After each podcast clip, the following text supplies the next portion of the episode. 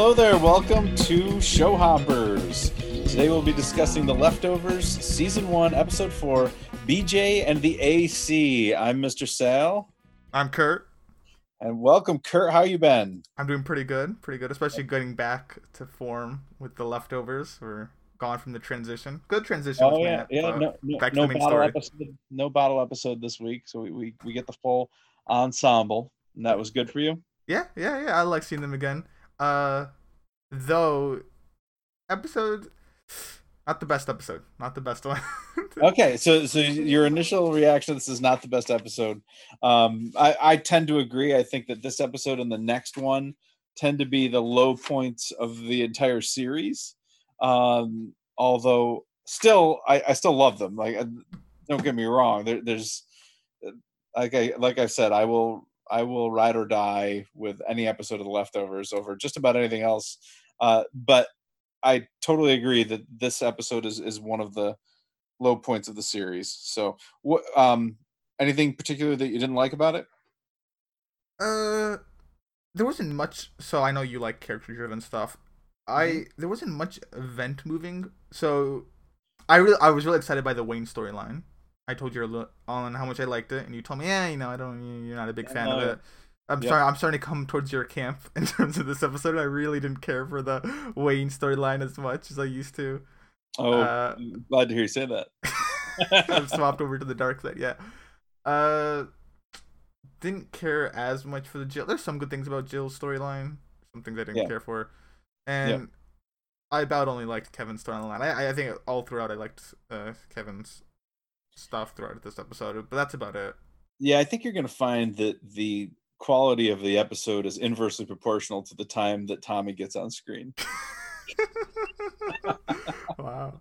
So you love Nora and you hate Tom. Uh, the thing is, I don't hate Tom. I, I I don't like his story. I don't. I think he's fine. I think he's. I think the actor is fine. Chris Zylka. I think the character even is fine. I just not.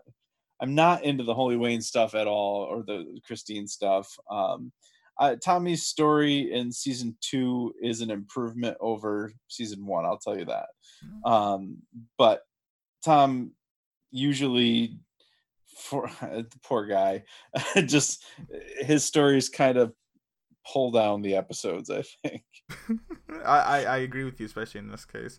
Uh, yeah. Before ending, I was excited to see what would happen next, but now, I mean, I don't care what happens next with him. Yeah. I will tell you there is some some very interesting stuff that happens with Holy Wayne uh, throughout the series. So it's not a complete loss, but uh, let's let's uh, dive into this here. Um, first of all, any idea what this title means? BJ and the no clue. No, I, I, was I was I was excited excited to see what you would tell me. I I cannot at all. Think about well, about... I think I told you last week that it's not a t- not a title that I love, but it's certainly better than Penguin One Us Zero. Yeah, I remember you saying this. Yeah, so I, I, I will I'll get into what I think that title means uh, later on. Uh, please don't let me forget to come back to that. In fact, I'll make a note to myself to come back to that. anyway, um, so what did you think of this? We start with with this melting plastic, and, and what was your gut reaction to seeing this melting plastic plastic did you find that scene cool or creepy did you know what they were making or what do you think no, I had no clue what's going on. I mean, I was just looking at it, wondering. Well, I, I, I, I was imagining some sort of cold opening. Like I didn't think it would be related in any way. Maybe I thought it was a GR in some way, just because they do weird stuff. But they sure do. yeah, they definitely do, especially after this episode. But so, having seen the episode, did do you like that intro? Is yeah. it cool or is oh, it creepy? Yeah. No, I like I like a good cold opening that's like kind of because it, it ties because the baby's a big theme throughout this entire episode. Yes and yeah, just tied in the baby uh, from its creation to the shelf to it getting picked up and put on the um, becoming baby Jesus and whatever and being put on the display. That's right. Yes, was, which was I mean that's it's really I mean it's not a character in the episode, but it is a central figure in the episode and kind of the focal point of the episode around which everything else revolves. So uh, it's it was interesting to see its origin story, I guess. Yeah. Now, what did you think about? Uh, uh, this is kind of a little off topic here, but what did you think about the fact that the baby was white, and they made a point to let us know that it was the white one? Yeah, when the mayor was calling, I mean, because we don't know actually that, that this company makes multiple races. They only ever show us The, The white type, ones. yeah. right, and they don't show it on the on the shelf except for this specific one. Uh, but the mayor, uh, when she sends Kevin to pick up a new one, says make sure it's the white one. Right, she uh, the person whoever Yeah. she's talking on the phone says it's the white one. So, I mean, what do you what do you think about that? Oh, I just thought it's because she wanted because she got the exact name or model number. I forgot. She got like the exact. I don't know if it was the name or model number of what she wrote down of the baby, Mhm. but she got the exact stuff on the baby. I thought she just wanted the exact same one that was already there, so that way people wouldn't know it was a different Yeah. baby. That's all I I, mean, I it. I guess I- I'm I'm getting what I'm getting more at is the concept of white people thinking that Jesus was white. Yeah, okay, that could be it. I, I guess I guess that's a bigger question. Yeah, why was the first baby white? And Yeah. I, yeah, I, I don't know why the first baby's white. I mean, because they purposely picked it out because we did see them Oh, yeah. the store and buying it. So Yeah, if there are multiple options, I mean, uh, the, the that's whole the whole story of the nativity takes place in Israel. I mean, I, it's probably not very many white. Well, I don't know how many No. people there are in Israel, but I mean, ten if you're oh yeah, absolutely. definitely So, not going to be that pale. Granted, he is a baby though, so he doesn't have time. no, to, okay, you know, fair enough, fair enough. But um, but yeah, so I, I I just thought that was interesting that attention was specifically called to that, and I do think that there's something of a commentary there that Damon Lindelof is making uh, when he's when he puts that in because first of all, everything that he does is with intention. Uh, oh there yes, of course. really isn't anything wasted. Um, but second of all, knowing where he went next in his career to make Watchmen, I think Damon Lindelof is someone who's very interested in race and and uh, social constructs that we have. So uh, that's that's something we can maybe maybe someday we'll cover Watchmen. Who knows? Uh, possible. I mean, yeah, you talked about that during Lost, how diverse the cast is, especially Oh, for its yeah. time, 2004. Yeah. Uh, yeah, I, I, I can agree with you there. And what's interesting is the leftovers up to this point is not incredibly diverse, like at That's all. true. That's true. But yeah, yeah.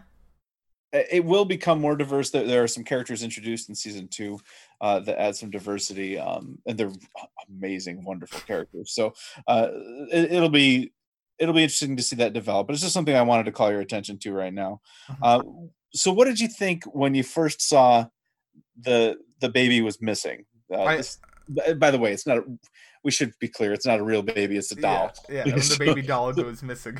Were you thinking it was stolen were you thinking it was departed what, what were you thinking I, I, I just presumed that some the G, so I, I always think the GR is behind everything now. I just assume anything goes wrong, the GR's done it. So I just presumed the GR took it, and my thought was Kevin's gonna probably try to find this baby or something, or That's very fair. aside, just because it's just a GR thing to do. It's- it is that is a very fair conclusion to jump to i, I feel uh, now do, do you think that I mean you i'm sure you picked up on the idea that it was presented to look as though it's a departure though right Yes. yes like what what makes it so uh, striking to everyone is not so much that it's gone or that it got stolen, but that it's they've just experienced all this vanishing and and now this has vanished and so it, it seems like it was stolen intentionally to make it seem like a departure Hmm. So What what? you- What of the? I don't know the departure rules. Do the clothing go with the people? well i mean only we only know what we saw in that very first scene of episode one Yeah. Did the did the babies like cloth leave when? yeah it was I gone did. Oh, okay. Okay. Yep. Fair enough. Okay. Yeah. Yep. I'd say it's uh That's it. Not cohesive, but keeps in line with how it goes. The cloth one way with the baby. Eh, okay. Yep. Yep. I didn't think of it that way though. No, I didn't think of it as a departure. Oh, uh, you when I didn't? First saw it. No, I did not. I just thought, oh, someone, just some hoodlums took a baby. okay uh, the gr being the hoodlums Yeah, the GR being the hoodlums, of course. I they, they are the bane of the existence. I am staunchly anti GR. In terms of if I lived Ah. in this town, I'd be like, screw the GR. Now, were you feeling that coming into this episode, or did this episode kind of put you over the ed- over the edge with that? I mean, as, as I look at, I don't actually hate the GR when I watch them. Uh, if I think they're pretty funny, just the stuff they do. Uh, I'd be interested to see next week if you still think they're funny. But I mean, I was amazed by what they did this episode. I was like, what? Uh, We'll get to that later, but Yes, we happens- So uh, the next, uh, speaking of the GR, Yeah. the, the next scene is Kevin interviewing Patty. Um, Patty is the name of the the leader Mhm. of, of the GR, at least locally, because we find out in this episode that the GR is not just local, but let's say Yes. At Um, least national, maybe that's right. That's right. So uh, we'll we'll come back to that when we get there. But for now, locally, Patty is the leader of the GR, and Kevin has her in his office. I, I say interviewing her, but there's not there's no back and forth here. Patty's not giving him much of anything except for one thing that we'll get into in a minute. But um, but Kevin is is really kind of antagonistic. One, one of my favorite lines, I, th- I think one of the funniest lines in the series is, "Can I get you anything to drink? Coffee, tea, drain drain opener, drain or drainer." I think you may have actually used the product name, but it's it's really funny. Um, so in this scene, the the the thing that struck me the most was when Kevin says something about you know these people just want to have you know want to relax and have a good time with their families, and she writes down there is no family. and then- yeah. and, and then immediately pulls a picture off of his bulletin board and sets it on his desk, and we don't know what it is right away, although we probably can assume. And it turns out that yes, in fact, it is a picture of Kevin's wife, Laurie. the mind games are intense in this episode or this TV series. Kevin Kevin's not very good at them. You know, I forgot one before, but I remember commenting on this before. Oh yeah, the the dog guy, the mysterious man, was living rent free in his head. Don't know where he is. I, I'm sad he didn't make another appearance. I was waiting for him this whole episode, but he lives rent free. So is so is Patty. Patty got in there and got in there good, nestled in. Oh, Boy, is that he was loving it. But Kevin thinks that he got her. Oh yeah, yeah, they were ready. Right? Yeah, because it's all. It's, he purposely knew that she would come and or she she was trying. He was trying to antagonize Patty, so she would come so that they can arrest the GR for going on to school property. That's right. Now uh, he mentions that this is the Briar Patch. Uh, I don't know con or whatever. Have you heard of the Briar Patch before? No, I don't know what that is. Okay, so let me let me explain it a little bit. Um, this it's the story of Brer Rabbit, Brer Wolf, and Brer Fox and Brer Bear. Uh, Maybe it's just Brer Fox and Brer Bear. Anyway, uh, Brer Bear is very difficult to say. By the way, try saying that. Brer but bear, It's brer bear, tough. brer bear, brer bear. yeah, it's tough. Uh, at any rate, uh, the idea is that Brer Fox and Brer Brer, Brer Bear uh, are trying to catch Brer Rabbit so that Mhm. they can eat him, right? Mhm. Uh, well, Brer Rabbit tries to out fox them, but I don't want to say out fox because we're talking about Brer Fox. Uh, outsmart them uh, by saying, "Whatever you do, just please don't throw me in the briar patch, any place but the briar patch." And so, the, of course, Brer Bear and Brer Fox say, "Well, guess what we're gonna do? We're gonna throw him in the briar patch," uh, and they do. And it turns out that the briar patch is actually where Brer Rabbit lives. So, so the idea is you trick somebody into you, uh, doing something by telling them that you don't want them to do it. Mhm, yeah, Yeah, we use, this, psychology. Yeah, we use this with my four year old all the time. it's pretty effective. It is. It is, but not effect- so effective in Kevin's case. Yeah. Uh, so Ke- Kevin basically thinks he has antagonized her and prompted her to come to this whatever dance this is at the, at the new was it the school library. yeah, some celebration library thing. Yeah. So uh, he thinks that he has antagonized her and, and kind of coaxed her into coming to this dance so that when they set foot on school property, he can arrest them. Um, and that his his plan uh, kind of kind of works, but not Close as enough. he anticipates. So, anything anything else you want to talk about in this scene? No, nothing, nothing particular. Okay. So we know that Tommy is no longer reachable, and t- Hmm. Kevin does try to call Tommy. But we saw last episode, or, or I'm sorry, the episode before, episode two, we saw Wayne destroy Tommy's phone Mhm. um, and give him a new phone. Yes. Right. Uh, so we know Tommy's no longer reachable, and now Kevin knows this too. Mhm. Uh, yeah. So Uh, so yeah, it's been what six weeks since that whole. So we know the time span now since that last episode, and this one another six weeks, and also we know it's about Christmas time, at the holidays. Correct. And Tommy is, is, even though not reachable to Kevin, is certainly reachable to us. Uh, and they're in what I, I I'm assuming this is some sort of uh, I don't know if it's a homeless shelter or a soup kitchen or something. Yeah, I don't know where they were. That's what I was gonna ask you. Like, wh- where Yeah. were they? It's some some kind of refuge. I, I'm not sure what it what exactly it is, but it does seem like uh, it, it's people who don't really have any place to go, uh, kind of congregating there, eating a meal, maybe sleeping, uh, because we know that this guy who comes out full frontal nudity.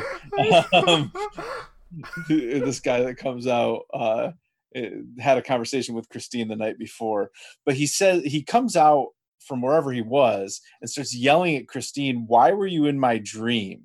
Yeah. Why were you in my dream?" And it says, "You walk over the dead; they're all in white. I know what's inside you." Mhm. Right Yeah. now, so you see this guy coming out, and what are you thinking at that point? I, I wasn't even listening to what he's saying. I was like, what the what's going on with this? 'Cause I, like, I, I I guess it's creative liberty, but I still they did that. I was like, uh, like, because what got me most about it is no one commented that he was naked. Not one person. Like even when they were done, and they left. No one in the room cared. No one cared that he was naked. And I was like, why does no one care? And no one, no one is judging him at all. Like, is- does he just do it normally so people are just used to it? Have you ever seen uh, Survivor season one? uh, no, I haven't. Oh, okay. Well, th- there's one guy uh, who gets. Uh, I-, won't say what happens to him in Survivor, but he he plays the game Survivor, gets far enough, and what he starts doing is he just uh, si- he likes being naked. So, because they're all stuck on the island together, he just walks around naked. just, Oh. People are just used to it because he just does it. And I'm like, what? Why? what? No. So he just walks around naked. And that, that that's what made me think of like, I, I don't know, just so uh, two two th- two things about this uh the nudity specifically Mhm. um thing one is damon lindelof is pretty careful about balancing male and female nudity okay. uh he he finds that it, he he believes that it's very important that if he's going to show a woman naked he needs to show a man naked as well. Okay? Okay. so so he's he's kind of all about that. So i mean over the course of the season you know we're going to see naked women we're going to see naked men. It's just the way the way that it is. He doesn't want the nudity to be one-sided and sexist. So Uh, that's thing one. uh-huh. okay? Um thing two is i think i think there is a utility to him coming out naked and that is we need to know that there's something wrong with this guy.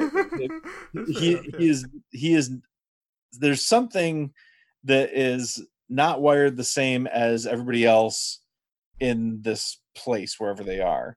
Uh, so we need to know that so that we start to question what he's saying and is there any validity to this? So he says to christine you were in my dream last night. Why are you in my dream uh, you walk over the dead they're all in white and so when we hear that we connect it with this guy who's crazy enough to walk out with no pants or underwear or anything on right uh, but then later in the episode we see pretty much everything that he says actually Yeah. happens Yeah, so happen. so we have to start questioning it was what he was saying reliable uh, we have to question whether our judgment is reliable because we dismissed what he was saying because he was obviously a raving lunatic. Yeah.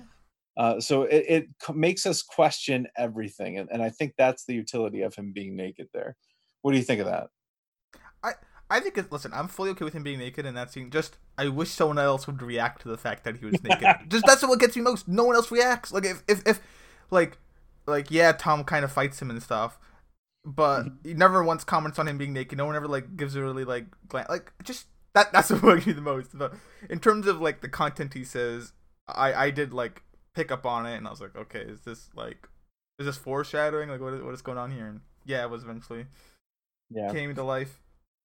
Yep. Uh, Now it is important you mentioned that tommy attacks him uh, or actually Yeah. I shouldn't say tommy attacks him he was going after christine Yeah, and then he with no pants on so I, I think tommy was fully warranted in attacking this guy right Yeah, yeah. I mean, I mean, I think. you you agree with that yeah, I think pants or no pants, he was attacking them. absolutely but the fact that he has no pants does add a layer of That's true. Yeah, dread to the situation i it think does. I agree. Yeah, that's true.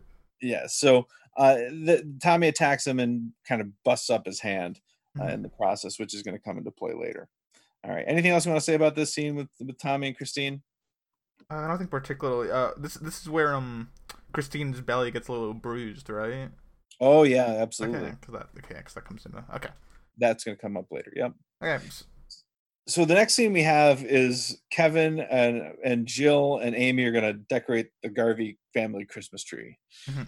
and Amy is eating a sandwich. She just seems to be living. Exactly. I was like, where's her? I've never seen her. She just lives with them. Like, what, what about her parents? She just lives here. I, I mean, I guess we don't know what her home life is like, but it's Right. obviously it doesn't seem to be very good if she's with at the Garveys all the time. I mean, she's practically Jill's sister here, right? Yeah. Uh, and she's eating the sandwich, and Kevin later says, "Did you enjoy my sandwich?" Right. Uh, so um, I don't know if he had made that and she stole it, or like I mean, that's what it sounds like. it, Yeah. or if he just is calling it his sandwich because she keeps mooching off their food. I didn't think of it that way. Yeah. yeah which is possible as well but at any rate um they they have this discussion about the missing baby jesus right hmm and kevin immediately accuses jill of having stolen the baby jesus i mean immediately Yeah. she jill's just talking about it and kevin just out and out says did you steal it jill jill says no that's sick so we we don't know at this point did we know No, we don't. We don't know. at this point I thought Jill- Kevin was wrong too. I was like, nah, so GR, dude. Come on, Kevin. There's a reason he's chief of police, clearly. so you were siding with jill immediately Well, yeah, just because I suspected the GR. Yeah, I was like, Gotcha. Kevin. gotcha but i i think that this is interesting because it really shows you kevin is pretty good at his job Yeah, yeah, yeah. Well, he knows the town pretty well. yeah i mean he knows what he's doing i mean he he pinpointed the thief immediately I guess it's easier when it's your own daughter, but yeah. I- suppose is it easier or is it harder when it's when it's your own daughter? Because I, a lot of parents have kind of a blind eye of- when it comes to their children breaking the law or misbehaving. That's true. That's true. I guess I guess it depends how you are, like your relationship with your kid. They have a pretty like lackadaisical. You know, not very as strict as some other parents, I guess. Yeah, I suppose you're right. Uh, but he he nailed it uh, Mhm. really. And Oh, then yeah. of course Jill, on top of being a thief, is now a liar because she she lies and says, "Yeah, no, I didn't steal it. That would be sick." But The so- baby is sacred, according to Jill. I remember. She, Uh, That's that. right. She does say the baby's sacred, and and we do see that in her later. That, that there is something about the baby that she does deem as sacred, uh, but is not enough to to leave it alone. So she did she did steal it. That that was a weird statement to me. Like it stuck out to me when she said the baby's sacred because in the for the cold opening you spend like a minute watching this thing be mass produced, like you know, Yeah. a bunch of other babies. So I was like, is it really that sacred though? Like I, I was on pro, just buy a new baby. Who cares? Right. Right. No. So uh, I mean, is it that sacred? It's a great question. And in fact, in the very next scene, uh, we, this is where we get Mayor Lucy on the phone, uh, is just getting the specifications of the baby so that she can send Yeah. Kevin to buy a new one. I, I don't know why this has gone so high up to the mayoral ladder chain that the chief of police and the mayor have to deal with this baby that has gone missing. Like I feel I feel like this would not have gone as high on the totem pole as it has. well, two two reasons I think. First of all, this this is a small town. I I, I mean, I the impression I have is that it's a small town. Mhm. Um, I agree. The this but the other thing is and i think lucy says this and i think it's important for us to remember uh, she says to kevin you need a win Mhm, i think mhm. she needs a win as much as he does but he definitely does need a win and his pride is absolutely in the way of this he does not want to go buy this baby Yeah, yeah, he walked over and still just didn't want he wanted to find the thief. yeah he and he's in the store he's got Mhm. the baby right there in front of him won't buy it because he thinks he's he's he needs to find it for his pride i i assume he has to be the one to find this Mhm, mhm. Oh. Yep. Poor poor Kevin's uh just his mental health with the Oh. mystery man. I you're worried about his he- mental health well no, I just just people still question it and the mystery man hasn't shown up again. I I that that kind of upsetted me that he didn't show up this episode. I don't know how long it's been since Kevin last saw him because it's been 6 weeks and well this is Uh, episode four uh last week was just matt's episode That's true, Uh, that's true. he wasn't in that one obviously but it's been it's uh we don't know how long kevin has uh it's been since Kevin has seen him. But well, we can. Has it Well- been six weeks? Because because last episode, because that's that's how long it's been since Tom hasn't gotten the call back from Holy Wayne, and when that was happening is when Kevin last saw him. Right. Yes. Uh, well, we don't know that though. We that's the last time we saw he and Kevin together. Oh, oh yeah, And- you're right. They could be like you could Yep. have seen each other in between. That's true. Yeah. Right. Very centric viewpoint. The the universe circles around what I see. yeah, that's true. Yeah. Very. People do do things. I remember as a kid, I was amazed that like when I was like four or something, I was amazed that other people did things when I wasn't around. I was like, wow. like like my dad goes to work. Like, like, she like they have this whole like like when I go to school, they're not just waiting for me at home. They they live lives. yeah, I know. I was like amazed by this as a kid. I'm like, what? Yep. I was always uh, just shocked to see my teachers in grocery stores. Oh my god. That- that- outside of school, yeah. That shocked me. But let's get back to the leftovers. Yes, yes. So, so uh, Kevin driving back from the store where he was supposed to pick up the new baby and didn't, uh, just absolutely curses out the baby Jesus. I mean, in, in some of the worst possible ways, just blast the baby Jesus. And as soon as he does, his car fails. yeah, big time too. I don't even know what happened to it. Like just shut off. the brakes stop working and then once he finally does get the car to stop by pulling the emergency brake Mhm. he can't get the car started again uh, so we we know what this looks like to kevin right to kevin he just cursed out the baby jesus and then suddenly his car fails Hmm. do we want to take that as a I don't want to say miracle because it would be kind of the opposite, but as divine intervention, or do we want to take that as coincidence? I were there any birds around? No. I I mean I, I think that's the whole point, right? Is uh, The, the Yes. show trying to ride the line. I I have no clue. do I you have feel no- like this leans one way or the other, or do you th- are you comfortable? Is this is this a believable enough that it could be a co- coincidence, but also believable enough that it could be divine intervention? I don't know cars very well, so I have no clue the believability of the situation. The, Yep. Cause I like I it doesn't look like what I don't know what happened. to It's whether the brake stopped working, and it looks Yep. like his engine shut off Yep. along with like he couldn't start his car again. So I don't I don't know what that's a prognosis of. I don't know what happened to his car at all.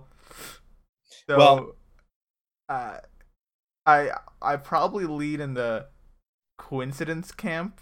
Yep. But I yeah no no clue. Okay, that's fine. I, I, one of the things I love about the show is that there is always that ambiguity, but we know what it feels like and what it looks like to Kevin. But So- definitely. It doesn't matter what we're thinking so much as what he's thinking, and and that that's one of the things that I love about this because he he's going to outwardly deny that this was divine intervention, of course, Mhm, yeah. but you can tell that he thinks, "Wh- "What if it wasn't? What if it was divine intervention?" So I love that. Uh, so the next scene that we get is Christine and Tommy waiting in whatever clinic they're in, uh, hospital, whatever it is, uh, for Christine to be checked out because she did take some hits from Naked Man, and that this this is a to me one of the most uncomfortable scenes in the whole episode because Tommy just like lights into her, accusing her of giving away that she's she's pregnant with Wayne's baby. Mhm. Uh, and did you tell him? And basically telling her that it's her fault that this guy came after him, or that this guy came after her. Uh, do you first of all do you think that it was Christine's fault that she got attacked? Uh, it doesn't look like it based on because when when the guy came after her, he commented on his dreams to why he attacked her, and while maybe she said something that influenced his dreams to be that way, I don't think it's really her fault. Like she couldn't have predicted that in any way. Also, I think they're um like fighting during the lobby area Yep. helps I, I don't know if that um led or further led to the them thinking he was like an abusive figure towards her when the doctor like Oh, the- Yeah, absolutely it does. Uh, This is this whole this whole scene is not a good look for Tommy. Definitely They're, not. they're arguing in the lobby. He's got blood on his hands. He's bringing in a girl who's who's got bruises on her pregnant belly. Uh, you know, she's he he's denying that he is the father or even a boyfriend, just a friend, uh, and just saying all the wrong things and Yeah. uh, behaving in all the wrong ways. Uh, but I do think that there there's some karmic element to this because uh, when you start falling into the practice of victim blaming, uh, I think you probably deserve a lot of what you get after that. Uh, and so if he's going to blame Christine for this guy attacking her, uh, he, he kind of deserves to kind of be raked over the coals a little bit. Uh, and he certainly is raked over the coals to the point that he is afraid that they're they're going to arrest him for domestic violence, and he just books it out. it. Oh yeah, you go. He he's gone. He leaves Christine behind. I, I mean, know. I was. I thought he just. I thought he was gonna take that bus. I was like, oh, he's just outie. No. Yeah, no, he he leaves he leaves her behind. Like we don't know what's going to happen at this point. We just know that he took off. She's still there, uh, and he seemingly can't really go back for her, which is uh, kind of scary to think about for, from Christine's perspective because I, I think Tommy has the money too. So oh yeah. at any rate, that's that's all we get of Tommy and Christine at this point. Anything else you want to add there? No, nothing. No. All right. Then the next scene that we get is these the worst teenagers in America uh, at this Do you bond. think so? Oh, Wait, wait, wait, no, no, no. Before we get to the bonfire, though, we we see um Kevin stop the twins. oh, I forgot about that. You're right. Yes, yes. Kevin stops the. Tw- That, that, that, that- he stops the twins. oh, that is and that is really a great scene. Yeah, I, I thought you were disliking this scene. I'm like, I loved that scene. That was a great Oh scene. no, I thought I'm like, how are you hating on these twins? I, the twins have grown on me. I like the, the, the twins. I I do like the twins. They are not the worst teenagers in America. They, they are good. I like the twins. I do like these twins. He's like, you, if I find out you're lying to me, your dreams of getting high in college are, are, are done. They're like, we don't we don't get high. when the first the first thing we hear them say is, "Hey, you guys want to go get high?" Back in episode one, that's the first thing they say to Jill and Amy. You guys want to go get high? oh, yeah, I loved how he just ran them off the road and then just inter- he pressed them. Yep, Uh, yep. but no, there's not there's not too much to read into that. I mean, Kevin just knows, and they tell Amy that her dad knows, or not Oh, yeah. Amy, uh, Jill. Yes, exactly. Uh, but I think this is just further reinforcement that Kevin actually does think that Jill took the baby. Yeah, yeah. So, so now do we get to the worst teenagers in America? Yeah, yeah, yeah. Then, then, then we. Do you agree that they're the worst teenagers in America? I mean, I haven't seen them kill anyone or anything, so I don't call them the worst teenagers in America. But right, fair enough. definitely, definitely, definitely people I wouldn't want to hang out with. Yeah, these are not people I want in my class for sure. Wow. I definitely don't. These these people are awful. So uh, they they're they're having this bonfire and they're like just like the one the one kid I can't remember his name. It's the one who got choked in the first episode by Jill, but mm-hmm. the, he he like exposes himself and rests himself on the doll that that they have here that Yeah. they're celebrate. I don't know if they're celebrating, but they're like just Victory. Yeah. it's, You, it's rel- a- you relish your battle victories for the morale of the team. You know what I mean? You've won the I- w- battle. Maybe you haven't won the war, but you celebrate while you can. Yeah well at any rate th- th- this kid celebrates by resting his johnson on a on a on a Yeah, Plastic Roman bat. helmet he called it. The I don't get Roman the helmet. but unbelievable so uh, and then after after that jill gets the idea to have this viking funeral Mhm.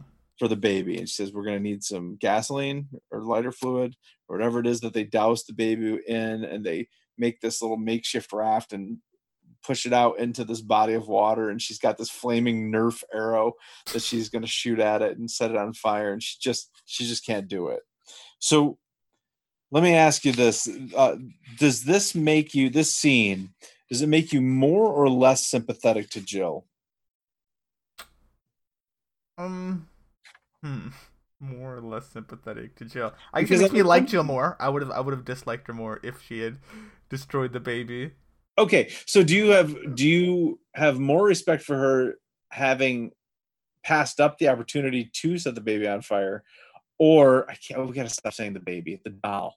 it's probably better. Yeah, you probably put a sound So- a clip. So would do you uh, have more respect for her having passed up the opportunity to set it on fire, or less respect for her because it was her idea in the first place?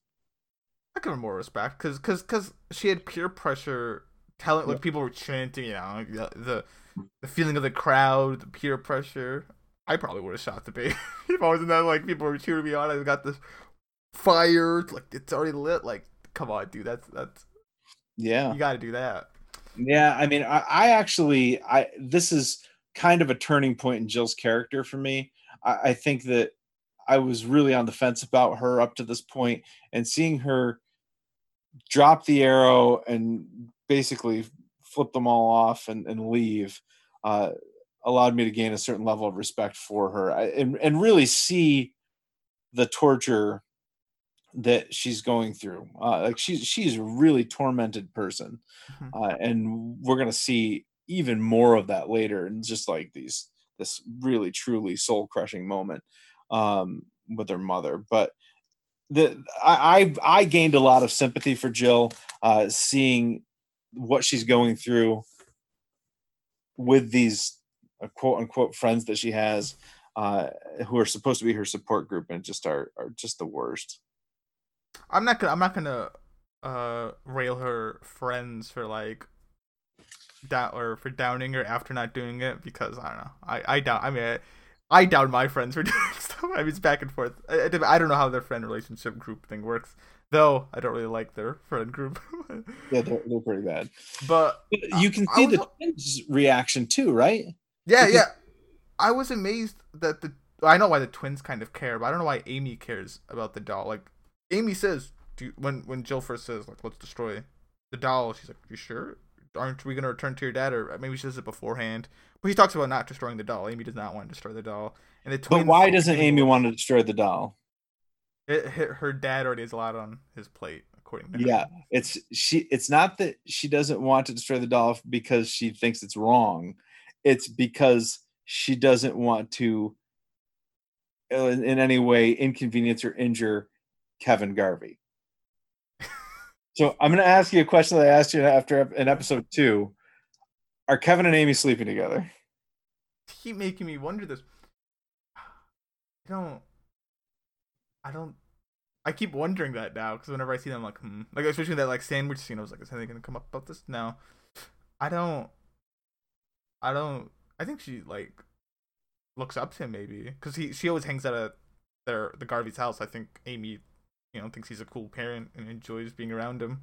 Do you think that she that she sees him as a substitute father because her father doesn't seem to be very present? Yeah, um, maybe not even a father, just like a friend, kind of, or just someone she likes to hang out with. Even might not even be like a father figure, but But can you see why that might rub Jill the wrong way? That, yeah, oh yeah, yeah, That the reason why Amy wants to save this baby is not because it's the right thing to do, but because of her father. yeah, yeah, yeah.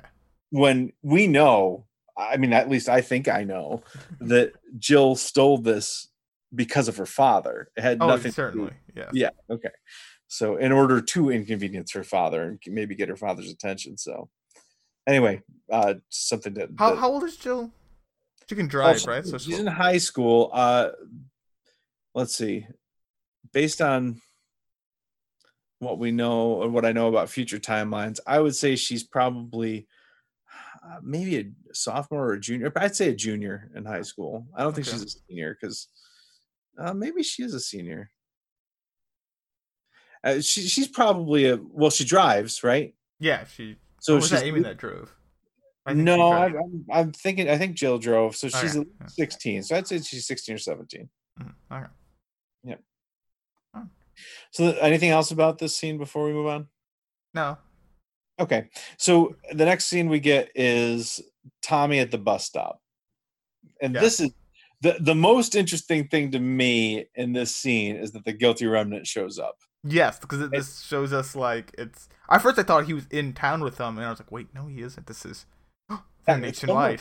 Somewhere in Texas. yeah, A- And, so here's the guilty remnant in Texas, and so this is a huge, huge reveal to us that the guilty remnant is not just a local Mapleton, New York thing. It's at least a national thing. At least, yeah, wow. Yeah. And So totally not a cult, apparently. not a cult. Definitely a cult. so but that's that's pretty big and and i think that we need to always keep that in mind that the guilty remnant is is kind of a force it's not just this local uh paradox not paradox That, that might explain the funding better on how. Yes. Yeah, that that kind of explain. And that, I mean, doesn't totally. I, don't, I still don't know how they get their funding, but it makes more sense. Maybe there's some rich person behind it all, and maybe doing something to make. I makes. that could be I can see the more feasibility in how they're keeping uh, the lights on. yep exactly uh and they they give him this pamphlet that says everything that matters about you is inside and he opens it up and it's empty there's nothing Why? Oh, I love the guilty. because oh they're so wonderful aren't they just uh they get you your moment of weakness and then Yeah. they just they just rip you apart they don't Yep. even smile well patty did when she was getting back uh kevin but for the most part they just straight face you yep Oh, that's wonderful Yep. But he so he, he's dealing with all this. He's, he's had this whole blow up with christine. The guilty remnant is trolling him hard here at this bus stop and he's staring at the smiley face phone and just like actually bargaining with the phone right? He's- yeah he's going crazy yeah. he's talking to the phone and basically tells the phone this is the last chance. I'm going to get on this bus that's coming unless you ring right now. And of course it does ring just in time, but it's not Wayne. Did you catch what it actually was? it was a robocall for the people that have had like departed kind of Yep. like a kind of Nora service thing or whatever uh, no specific. It might have been. That's not what I got out of it. But but now that you mention it, that's a possibility. What I got out of it was it was an ad for loved ones bereavement figures. oh yeah yeah Yeah. Well, yeah But whatever it is, it's enough to keep him there with Christine. Uh, and so he decides not to get on this bus. And he still cites Wayne as the one causing this call. He's like, "Ah." or maybe, or maybe he just, cur- just uses Wayne as I don't know. I, but he does cite Wayne kind of like ah. Yep. So uh, somehow his faith in Wayne has been revived Mhm. by this phone ringing, even though it wasn't Wayne. Uh, and what do we what do you think of that? Are are you are you happy that Tommy has come to this realization, or are you ready to shake him and say, "Why didn't you get on this bus and go home?" I do want to see uh Tom meet up with with the the main cast back at home, Yeah, but so, so I'm pro Holy Wayne. I'm still pro Holy Wayne. Ah, Tommy's storyline, I'm not. I'm not there, but I do. I, I want to see more Holy Wayne. That guy, interesting. Okay. man. okay, episode six. So Yeah. the big episode. It all comes down to episode six. Everything is episode six. It's The so season good. finale, episode six. No, it's not the season finale. Oh wow, really? Not the season finale. It's so good. oh boy. Anyway, right, anything else about Tommy before we move on to uh, Laurie and Meg on Kevin's porch? No, no. Let's get right into Megan Laurie. This is a So, so Laurie and Meg, uh, Kevin gets home, and Laurie and Meg are waiting for him on the porch, which is kind of creepy. Yeah. uh, because it's this is his wife and her recruit who can still talk and is going to do the talking for Laurie. Mhm. Uh, and Meg reads this letter that Laurie wrote to Kevin, and we find out some something probably pretty important, very interesting anyway. yes, that Tom is not Kevin's son after all. yes. This is second marriage. Yep. Well, Well, it's least Laurie's second. second marriage. Yeah, yeah. Laurie second. Don't Yeah. know about Kevin, and so many sweet things. Laurie says to Kevin, so many sweet things, and Kevin. I, I think because Kevin, I I couldn't realize what it was. I a daft person, I couldn't see ahead, but Kevin, I guess, could, and I can see why. He was probably worrying about this because he didn't want, he didn't care about making it finish the message. He wanted to see what was in that envelope. He, he wanted to see bad. And I was like, Kevin, being so rude. Laurie's trying to be nice to him. Oh, it's divorce papers. Okay, I see. I see why he's mad. I guess this is why he's police chief and I'm not. This guy, Oh, he's got yeah. deductive, he's got deductive skills of Sherlock Holmes. I'm telling you. Okay, this man sees three moves ahead. It's Right. true. So, so if he sees the divorce papers, uh, do you think it's understandable why he doesn't want to hear any of the nice stuff? Oh yeah, yeah, yeah. So if if I knew they were divorce papers going into it, I can, I would, I, I, I excuse his rudeness for why he wanted to see the papers because he was probably very upset that I mean he was upset that they were divorce papers. So Right. now I, I excuse his rudeness in the moment. I was Kevin. What are you doing? Trying to be nice to you. Uh, Kevin. Of course you're right. You're always right. yep. Comes. That's right. He is always right. So uh, there is one other piece of information in that letter that Meg was reading that I want to call your attention to because you have postulated in the past, uh, not postulated, because just kind of wondered Yeah. what what would drive Laurie to do to join the guilty remnant, right?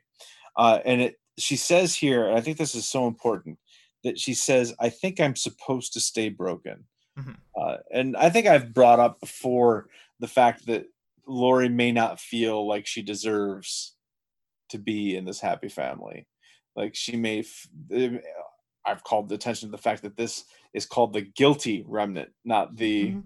I didn't do anything wrong remnant. Innocent, happy. Yeah, yeah.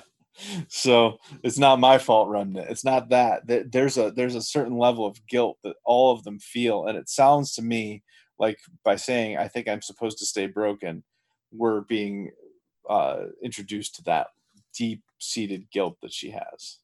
Mhm. Uh, but they are divorce papers in the envelope, uh, and we do find out also that Laurie has only been away for six months. Yes, that, that that shocked me when he said it's been six months. Well, it's six. He said it's been six months since you last spoke to him. That's what so I was like. Maybe she's been there a little longer, and then the last time Okay. you spoke six months. But yeah, six. Uh, yeah, basically six months. I can, yeah, I agree with that. I'm not Yep. gonna get too into the weeds. And we started watching like we we were watching. Uh, what, when, when did episode one start October. coming out? Yeah, like two months. So it was four months. And I, listen, we don't see him abusing his drugs as much lately. So maybe now he's coped with it more. Or he's gotten more used to it because we saw him driving drunk, doing. I mean, I don't know if those were prescribed pills or not prescribed, but he's popping pills. Definitely driving drunk and drinking more than he should have. Yeah. Uh, I didn't see him doing that at all this episode. Pretty straight guy for this episode. So maybe It does seem to be. kind of getting over it. Makes Yeah. more sense why he was doing that because it was more recent. Right. Upset. Yeah. Yeah. Now, um, Jill walks in. Yeah.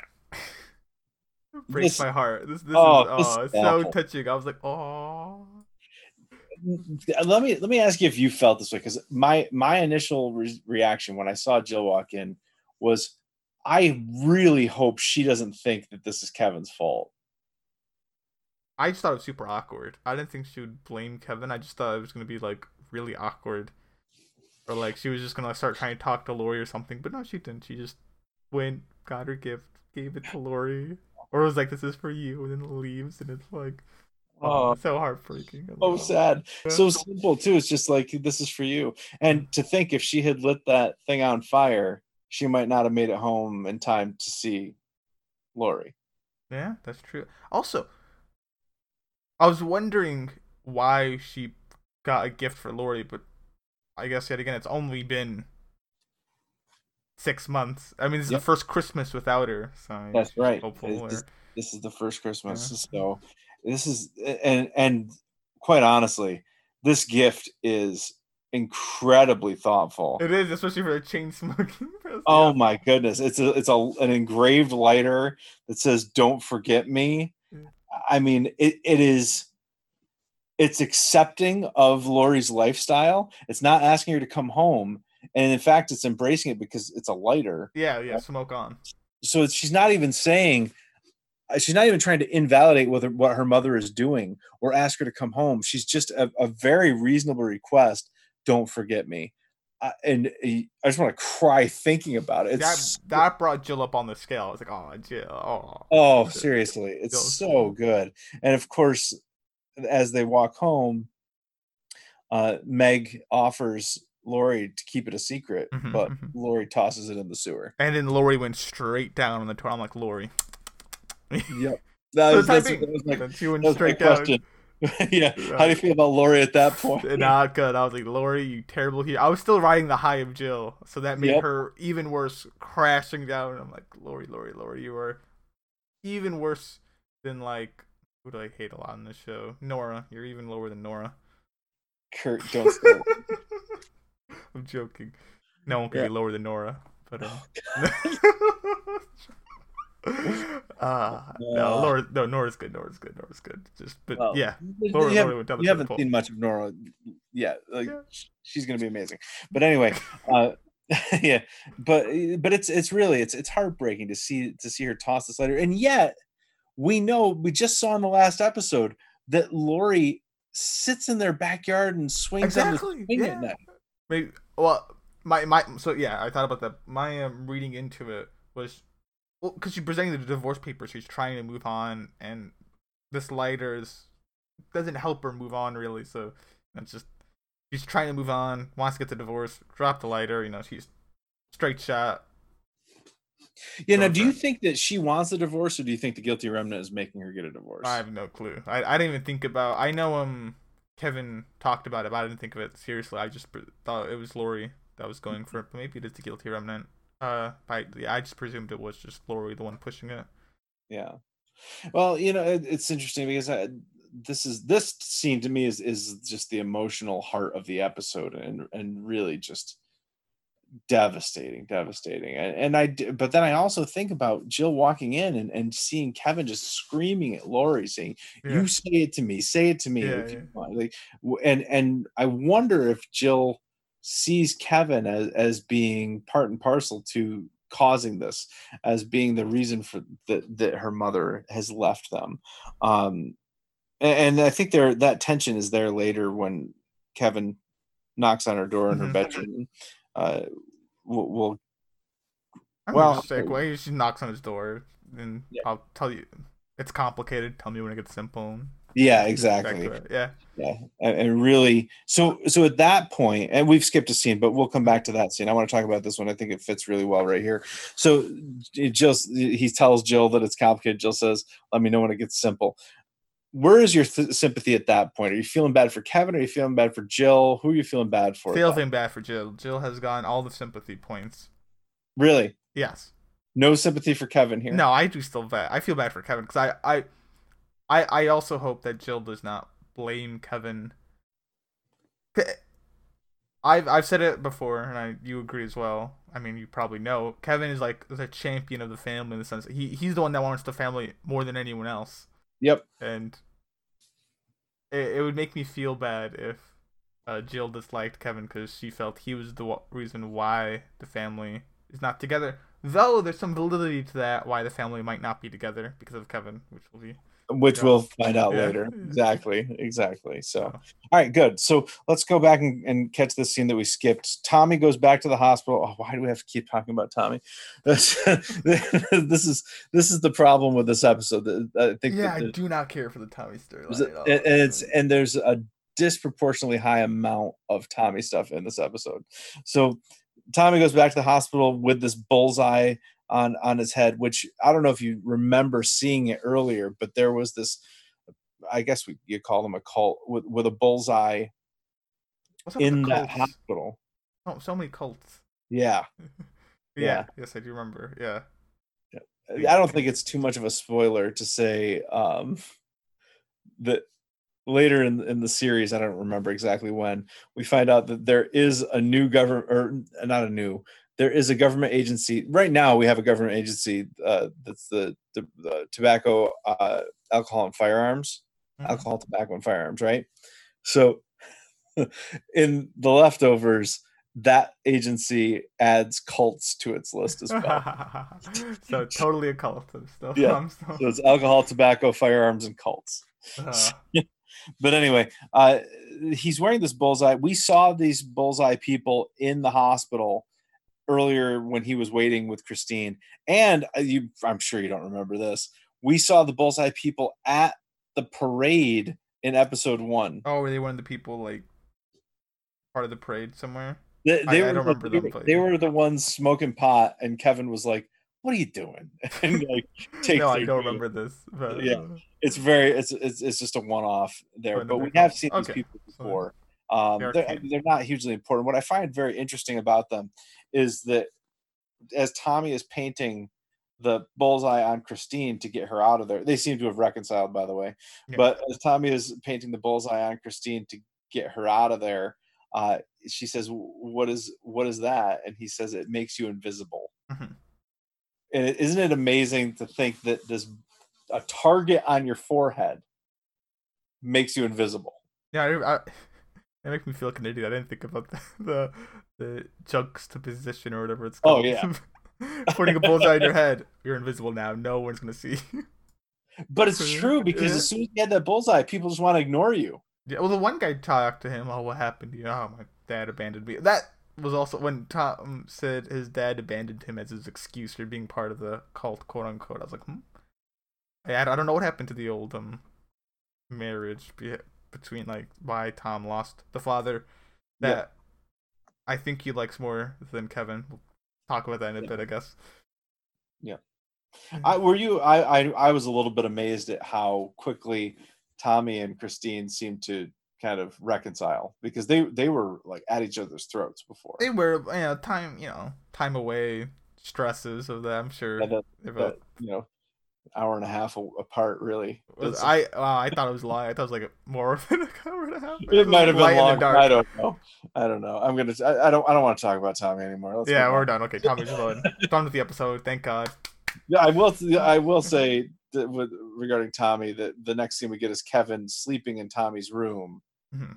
right? And he finds this picture of Laurie with Tommy's dad folded un- underneath. Up behind, yes, hidden away. Yeah, so we do see Tommy's dad at least. Oh, and it breaks Oh. Kevin. Hmm.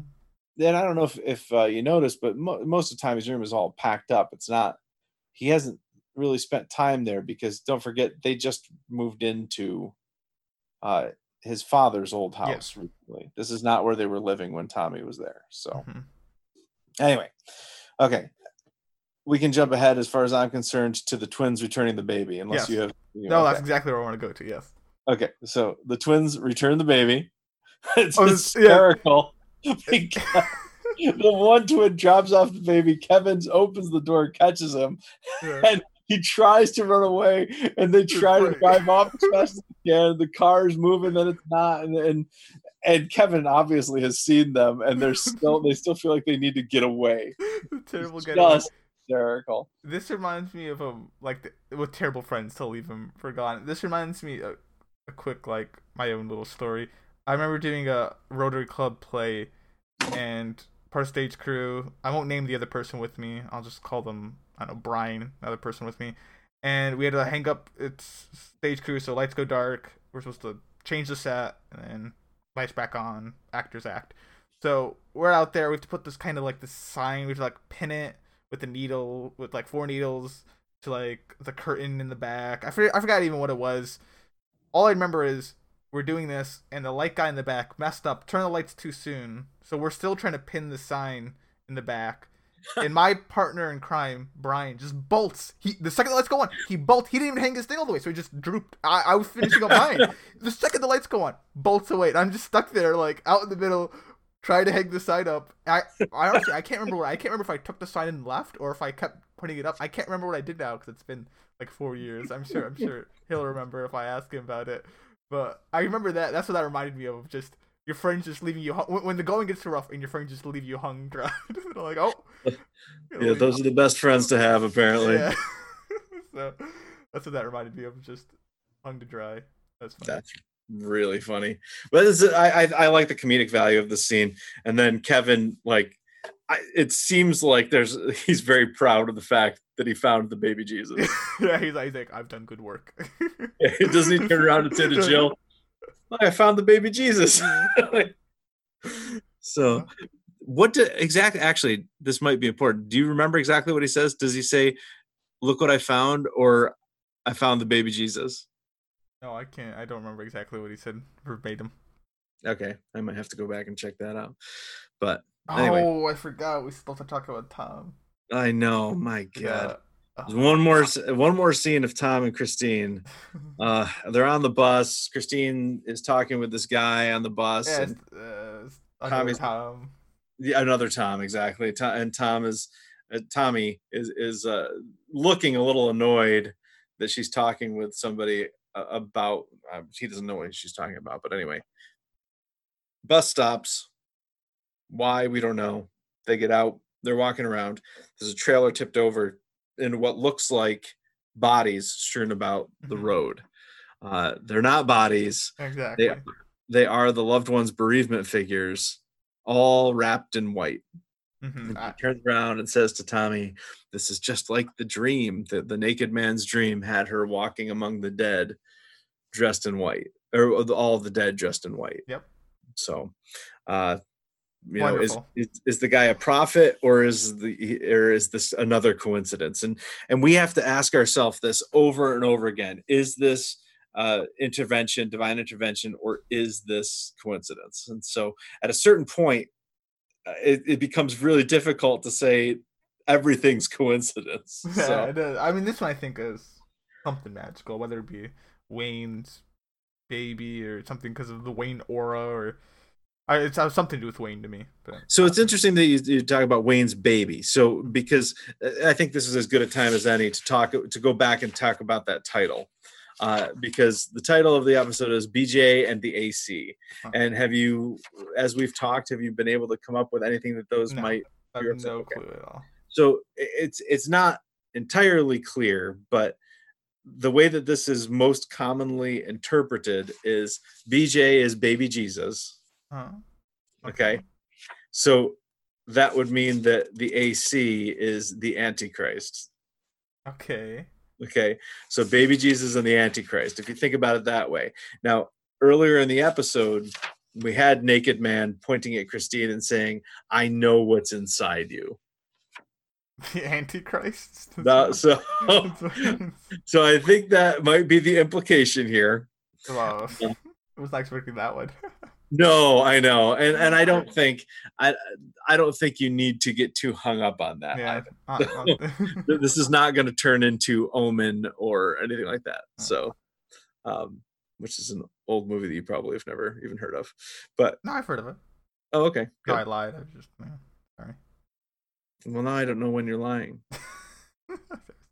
I've not heard of Omen. Never. Anyway, I don't want to talk about Tommy and Christine anymore. A- yes. I thought we were done before. I forgot. yeah i know me too all right so uh all right so kevin uh the only good thing to come out of this fact that kevin shows up at this dance with his baby is that on the way out he gets to talk to nora at the lockers right Mhm. and i i love love this scene uh what do you think of this scene It's a pretty good scene. Like I don't love it, but mm, you know, above average. Good. Okay. Scene. Well, I want you to kind of tuck this scene in, into your memory because this this scene is kind of important. Um, but and I and I think it's really good. But uh, Kevin does eventually recognize that this is Nora, Mhm. and I, I think it's pretty striking because you are of the opinion that Nora attention grabs, Yes. like oh, she, she, that, that she she is always looking for the attention. she, she brings up her husband again. Always brings up the husband. Well, hold on though, because all right. So So she she's trying to forget it. She's talking about it. Uh, Granted, she, it is she on her says that you know that was my husband's locker. He cheated on uh, me. Did you know? Well, hold, hold on, come on, cut her some slack. She lost her whole family and then found out her husband was cheating on her. So, That's exactly what she wants. I know. All right. So, um, by the way, I, I love that, that you're arguing that point, and, and I and I I want you to keep arguing that point as long as you feel like you can, uh, because I, I think that there. I don't think that you're entirely wrong, but I don't think I'm entirely wrong either. So, so, but she she says, you know, this was my husband's locker. It took him however long that we were there to to finally talk to me and ask me out. Um, and then Kevin recognizes her, right? Mhm. and then says, "Oh, oh," I'm, and and he says, I, I- "I'm so sorry for your loss." Right? He he doesn't he doesn't walk on eggshells. He doesn't beat around the bush. He just says, "I'm I'm really sorry about what happened to you." And th- this is something we haven't really seen uh people do with Nora. They've just kind of gotten out of her way out of her way and let her do whatever she wants to do without addressing this. You know, the, the guy in the cafe after she intentionally drops the coffee cup, you know, says, Oh, I'm sorry, Mrs. Durst, I'll get you a new one, or or whatever it is that he says. You know, the the mayor, when asked what she's going to speak about, says whatever she wants, right? Kevin doesn't do that. He directly gets to the point and says, I'm really sorry about what happened to you. Uh, and I think that that catches Nora's attention because as soon as he does that, she spills to him that Doug was cheating on her. Mhm. Right. Yeah. And then Kevin, rather than say, Oh my God, I'm so sorry. That's so terrible, he says what you would never expect him to say. That's a terrible response. He's, he says, I, che- I cheated on my wife. And Nora just wants to know why. And he says, Is there a good answer to that question? And to which she responds, I think I just heard it. So do you you still think that she's grabbing for his attention here? I mean, I'm still vying for that theory. I'll, I'll fight Okay. with it, whether or not I believe in it. Because I think that she is excited here by Kevin's direct addressing of the circumstances. He directly addresses the, eh, this. I'm really sorry for your loss. The sympathy. He directly addresses, you know, I cheated on my wife, and then he directly says, "There's no good reason why I cheated on my wife. It's it's it's not. It's inexcusable." Mhm. Right. So I think that there's something to that. That these things that she's just not used to getting she's not used to getting this level of sincerity, honesty, directness. The people that she talks to just tell her whatever they think she wants to hear. hmm Yeah, You know, and this guy just spilled like that, it is. Yeah. that he that he cheated on his wife after she was just saying how she was cheated on. I mean, th- that's that's incredible. So, uh, I I love this scene for that reason. It's the first interaction with Nora that we get. Uh, I maybe Matt's interaction last week, but that was very self-serving uh, for from Matt. Uh, the- uh, so I'm not even considering that one. But the other interactions we've seen with Nora, that it's just very, uh, very. What What do you want to hear? I'm going to tell you that. So, and Kevin doesn't do that. So, but the, what do you think about these two meeting? Do you think it's a, it's something that uh, you enjoyed seeing, or that you don't really care if these two ever interact again? No, I, th- I think they had good like back and forth. I enjoyed it. Yeah, I think they have great chemistry. So, and they're both very attractive people. So, Anyway. yeah. I. I have a, I have a severe crush on Carrie Coon, the actress who plays uh, Nora. So, you uh, you would never have guessed, right? no, yeah. no. Anyway, anything else you want to say about this locker scene? no, that's yeah, no, nothing really. Okay, because the next thing we get is the, the guilty remnant showing up. Uh, the law. My so bad. th- they're they're at the briar patch, uh, and but they're not quite close enough to arrest. But Kevin says it's their word against ours. Exactly, which I find so. It's hysterical because they don't talk. So, so that's pretty cool. Uh, but do you have a problem with Kevin arresting them? I really think because technically they're not breaking the law, but you know they're they're skirting as ever close as they can to not trespassing. So Yeah. yeah, I, don't- I don't know. I don't know the legality. Can you just stand outside? I think you can, right? Uh, Well, I mean, I, I think that whatever. Clearly, clearly, I think. Uh, what's a? I forget. Kevin's breaking the law here, but you know, Oh yeah, I'm pro. I, I'm so- pro. I'm pro Kevin now in terms of this. Yeah, but I, I Do do have a little bit of a problem with him making these arrests when they weren't actually on school property. But uh, it, doesn't end up being a huge plot point. The the big plot point here is Patty's smug smile. Yeah, because this she's playing 4D chess, right? She's she knew that this would happen, and the, the GR meanwhile is breaking into homes and just taking everyone's photos. which is can you imagine anything creepier Yeah, what the like? I want to see the fall. I'm, I'm excited for the next episode in terms of just the fallout of this. yeah you you Come get on. you wake up or you get home and everything's fine in your house except your photos are missing how creepy does it get and they by the way they did take nora's family photo i don't know if you saw that Mhm, yeah, Yeah. I I was wondering if this is like a nationwide thing, like all the GR around the world are trying to do this, or if it's just a local chapter. I'm curious. Maybe that will be addressed. Maybe it won't. I'm that's- assuming it's probably a local chapter. This seems a really hard thing to do nationwide, but I don't know. That's interesting. Interesting point, though. But yeah, uh, do you, so any idea? So what do you think their motivations are for stealing these photos? Why you ask me? I don't know their motivations. I don't know why they bought that church. I don't know their motivations. I don't know why they're maybe just to make people angry more. I don't know. Okay. I mean, my my initial reaction when I saw that was again a simulation of the departure. These people have departed and now their photos are gone. Oh, that's fair enough. Yeah. You know, uh, so it, it is. I mean, could it even be traced to them? Who knows? Except I think Kevin does know because he says, "Where are the rest of them?" Yeah. So again, Kevin being a really good cop and just figuring it out right there on the spot. But he doesn't quite make the mark there. He's a little, you know, they're getting away with it. Yeah, well, he doesn't know what they're doing, but he recognized that he doesn't have everybody. Yeah. So, and then uh, two more scenes. We get uh, Laurie going back for the lighter. So, mm-hmm. does does Laurie back gain... up onto, uh, above Jill, even high on the top above Jill? Above. Oh yeah. That's, so why did you throw the lighter in there in the first place? Just so Megan doesn't. You know, you don't want the fewer people that know, the better. You know, you don't want. Listen, Megan, she sounds like a nice girl and all, but you know, you barely know her if you're Laurie. You don't. You know, she's new blood. You you don't know what she's gonna do. So let's throw it in there. That way, no one except you knows. You don't even need Meg's silence. In fact, Meg will say the other thing. I saw her dump it. Better. This is a good answer, Kurt. I'm proud of you. Thank you. no, you, I think you nailed it. So that's that's that's really good. Oh, so.